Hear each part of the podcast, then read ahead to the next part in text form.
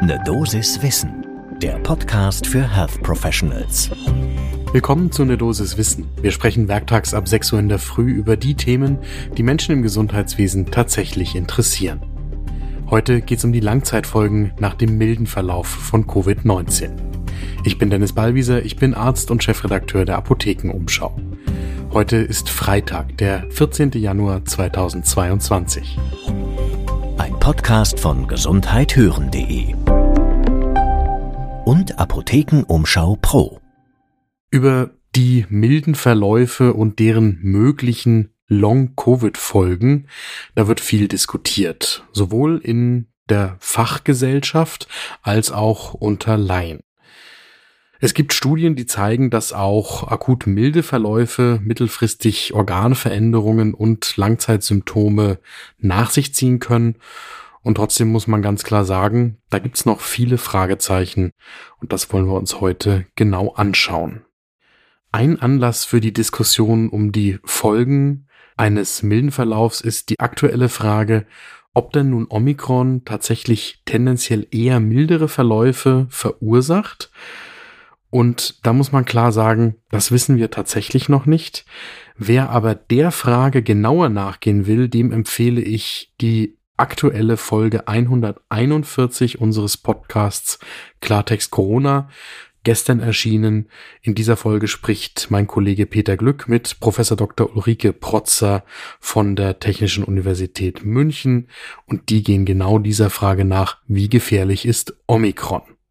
Und jetzt kümmern wir uns hier um den milden Verlauf. Der milde Verlauf, der ist vom Robert Koch Institut definiert. Wir verlinken das in den Show Notes. Längeres Paper, unter anderem der Starkop. Da geht es darum, dass schwer an Covid-19 erkrankt ist, wer auch eine schwere Lungenentzündung entwickelt. Dazu gehört zum Beispiel ein Abfall der Sauerstoffsättigung auf unter 94 Prozent. Das ist übrigens anders als bei der WHO. Da müsste der Abfall sogar bis unter 90 Prozent betragen. Eine weitere Voraussetzung ist das Ansteigen der Atemfrequenz auf mehr als 30 Atemzüge pro Minute. Die nächst schwächere Stufe ist dann eben der leichte oder moderate Verlauf. Der ist dann erfüllt, wenn es eben keine Kriterien einer schweren oder kritischen Covid-19-Erkrankung erfüllt. Und dann können die Symptome vielfältig sein. Also Atemwegsstörungen, die aber keine Kriterien einer schweren oder kritischen Erkrankung erfüllen, allgemeine Erkältungssymptome, Geschmacks- oder Geruchsstörungen bis hin zu Diarrhoe und ähnlich unspezifischem. Und dann gibt es mittlerweile Studien, die nach solchen milden Verläufen, nach den Organveränderungen fragen, gesucht haben, die man nachweisen kann gibt es eine interessante Studie aus dem UKE in Hamburg, die Hamburg City Health Study, HCHS, in der 443 vor allem nicht hospitalisierte Menschen im Median zwischen neun und zehn Monaten, also 9,6 Monate nach dem ersten positiven SARS-CoV-2-Test untersucht worden sind und gematcht worden sind hinsichtlich Alter, Geschlecht, Bildungsgrad mit 1328 Kontrollpersonen aus einer bevölkerungsbasierten deutschen Kohorte. Und alle diese Probanden waren ungeimpft. Wir verlinken die Studie in den Show Notes. Untersucht wurde in dieser Hamburger Studie der pulmonale, kardiale, vaskuläre, renale und neurologische Status und dann wurde nach patientenbezogenen Ergebnissen wie der Lebensqualität gefragt. Im Ergebnis gehen wir jetzt ein paar Organe durch. Es zeigt sich ein leicht verringertes Gesamtlungenvolumen und ein erhöhter spezifischer Atemwegswiderstand bei den Patienten, die eine SARS-CoV-2-Infektion durchgemacht haben. Bei der kardialen Untersuchung geringfügig niedrigere Werte bei der links- und rechtsventrikulären Funktion. Bei den kardialen Biomarkern zum Beispiel war das hochsensitive Troponin etwas erhöht im Vergleich zu der Kontrollkohorte, aber es gab keine signifikanten Unterschiede beim kardialen MRT.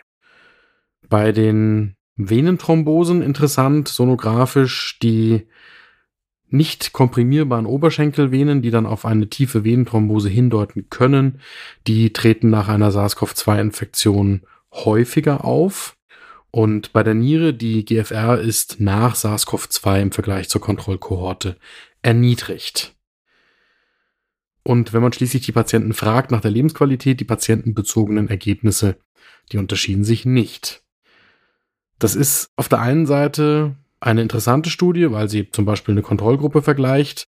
Es ist natürlich in Anführungsstrichen nur eine Querschnittsstudie.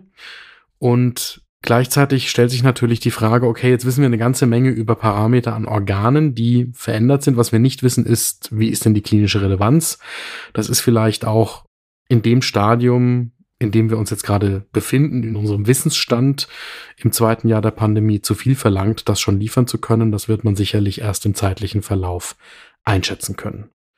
Zum Vergleich, es gab zum Beispiel schon 2020 eine chinesische Studie, die als Langzeitfolgen angibt verringerte Lungenfunktion, die bereits nach einer leichten Covid-19-Erkrankung auffällt, wobei da zum Beispiel in der Studie nur wenige milde Fälle eingeschlossen waren. Auch die Studie verlinken wir in den Show Notes. Und wenn wir jetzt von der Organebene weggehen und eben fragen auf der Symptomebene, was zeigt sich da in unterschiedlichen Studien, dann gibt es Hinweise auf länger anhaltende Beschwerden auch schon nach einem milden Verlauf. Es gibt einen systematischen Review, auch den verlinken wir in den Show Notes, der zeigt, dass die Häufigkeit der anhaltenden Symptome je nach Studie und Definition zwischen 10 und 35 Prozent beträgt. Das am häufigsten beschriebene Symptom ist das unspezifischste aus meiner subjektiven Einschätzung, das ist die Müdigkeit. Andere anhaltende Symptome sind Dyspnoe, Husten, Brustschmerzen, Kopfschmerzen und ein verminderter mentaler und kognitiver Status und dann die immer wieder zitierten Geruchsstörungen. Und so unspezifisch das jetzt erstmal klingt, finde ich einen Endpunkt wichtig. Das ist die Bewertung, die sicherlich sehr subjektiv dann durch die untersuchten Patientinnen und Patienten in den unterschiedlichen Studien ist, aber die entscheidend ist aus meiner Sicht für die Bewertung von Long-Covid nach der Pandemie die da lautet, die anhaltenden Symptome auch nach einer leichten Covid-19-Infektion haben erhebliche Auswirkungen auf die Arbeit und das tägliche Funktionieren. Und das ist ja bei der gesellschaftlichen Betrachtung dann jetzt weg vom medizinischen rein eine wichtige Feststellung. Eine andere einzelne Studie herausgegriffen, spannend im Lancet, mit knapp 1000 Patientinnen und Patienten, die keine oder nur geringe Symptome einer Infektion aufgewiesen haben und dann trotzdem Langzeitsymptome wie zum Beispiel Geruchs- und Geschmacksstörung, Müdigkeit, Kursatmigkeit gezeigt haben, auch vier beziehungsweise sieben Monate noch anhaltende Symptome. Auch die Lancet-Studie verlinken wir in den Show Notes. Und um jetzt wieder etwas Wasser in den Wein zu gießen.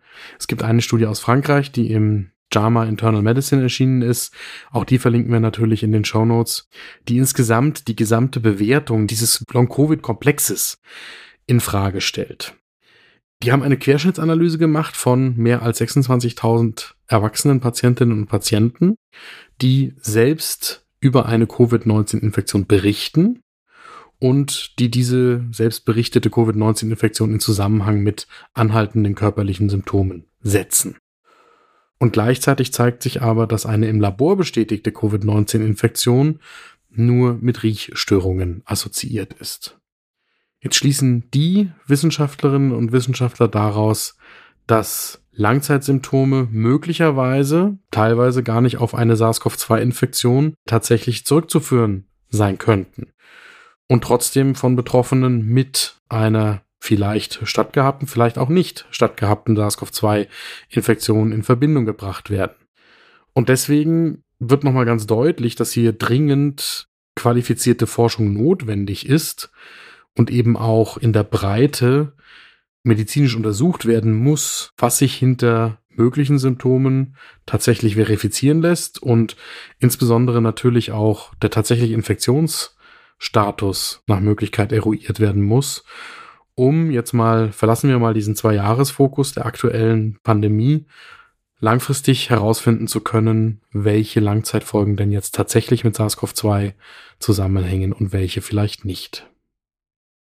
Was kann man jetzt aktuell tun? Es gibt im Moment eine S1-Leitlinie zu Post-Covid bzw. Long-Covid wo die primärärztliche Versorgung aufgerufen ist, zunächst mal eine, klar, gründliche Anamnese und körperliche Untersuchung, einschließlich neurologischem, psychischem und funktionellem Status durchzuführen. Das ist jetzt einerseits eine Binse, andererseits würde ich mal behaupten, in der aktuellen Situation in der primärärztlichen Versorgung nicht zu leisten.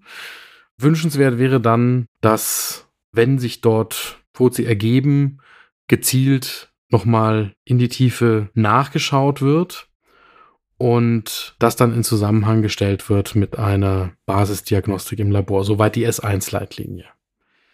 Und gleichzeitig muss man sich, glaube ich, bewusst sein, dass das im Moment ein Wunschzustand ist, der aber in der Realität zumindest akut nicht abgebildet werden kann was aber zumindest teilweise auch jetzt in der Akutsituation geleistet werden kann. Das ist möglicherweise, dass wenn im Moment ein anhaltender schlechter Allgemeinzustand auffällt, eine signifikante Gewichtsabnahme oder nicht gleich erklärbare neurologische Defizite, eine neue Schmerzsymptomatik, für die es keinen Fokus gibt, oder allgemein eine Verschlechterung des Allgemeinzustandes der Patientin oder des Patienten, dass man zumindest versucht, die Person in eine der jetzt entstehenden oder schon in Betrieb befindlichen Long-Covid, Post-Covid Ambulanzen zu überweisen. Dort, wo das einerseits von der Ambulanz geleistet werden kann und andererseits auch für die Patientinnen und Patienten realistisch durchführbar ist. So, und das ist in der Gesamtbetrachtung jetzt natürlich ein Zwischenfazit. Das heißt, es gibt verschiedene Studien, die tatsächlich Hinweise darauf geben, dass es lang anhaltende, von den Patientinnen und Patienten wahrgenommene Einschränkungen des Funktionierens, wie es an einer Stelle hieß, gibt. Und gleichzeitig gibt es Fragezeichen, was denn nun tatsächlich auf SARS-CoV-2 zurückzuführen ist und was vielleicht anders erklärt werden muss. Es gibt aber auch eben Hinweise auf tatsächliche Organeinschränkungen nach einer auch milden SARS-CoV-2 Covid-19-Erkrankung. Und das wird auf jeden Fall spannend bleiben, wenn hier neue Daten dazukommen. Wir bleiben an dem Thema dran. Es untermauert allerdings das, was jetzt auch ganz plakativ im Moment in der gesellschaftlichen Lage eine Rolle spielt. Nur weil man wenig Symptome oder gar keine Symptome hat oder nur einen sogenannten milden Verlauf, macht das nicht frei von Sorge, was denn nach einer solchen Infektion möglicherweise ist und unterstreicht noch einmal die Wichtigkeit der Impfungen inklusive des Boosterns. Und zum Abschluss am Freitagmorgen noch eine Nachricht vom Donnerstagabend. Gestern kurz vor 10 Uhr kam die Nachricht, der Bundestag hat den Weg für die zwischen Bund und Ländern verabredeten neuen Quarantäneregeln in der Corona-Pandemie freigemacht.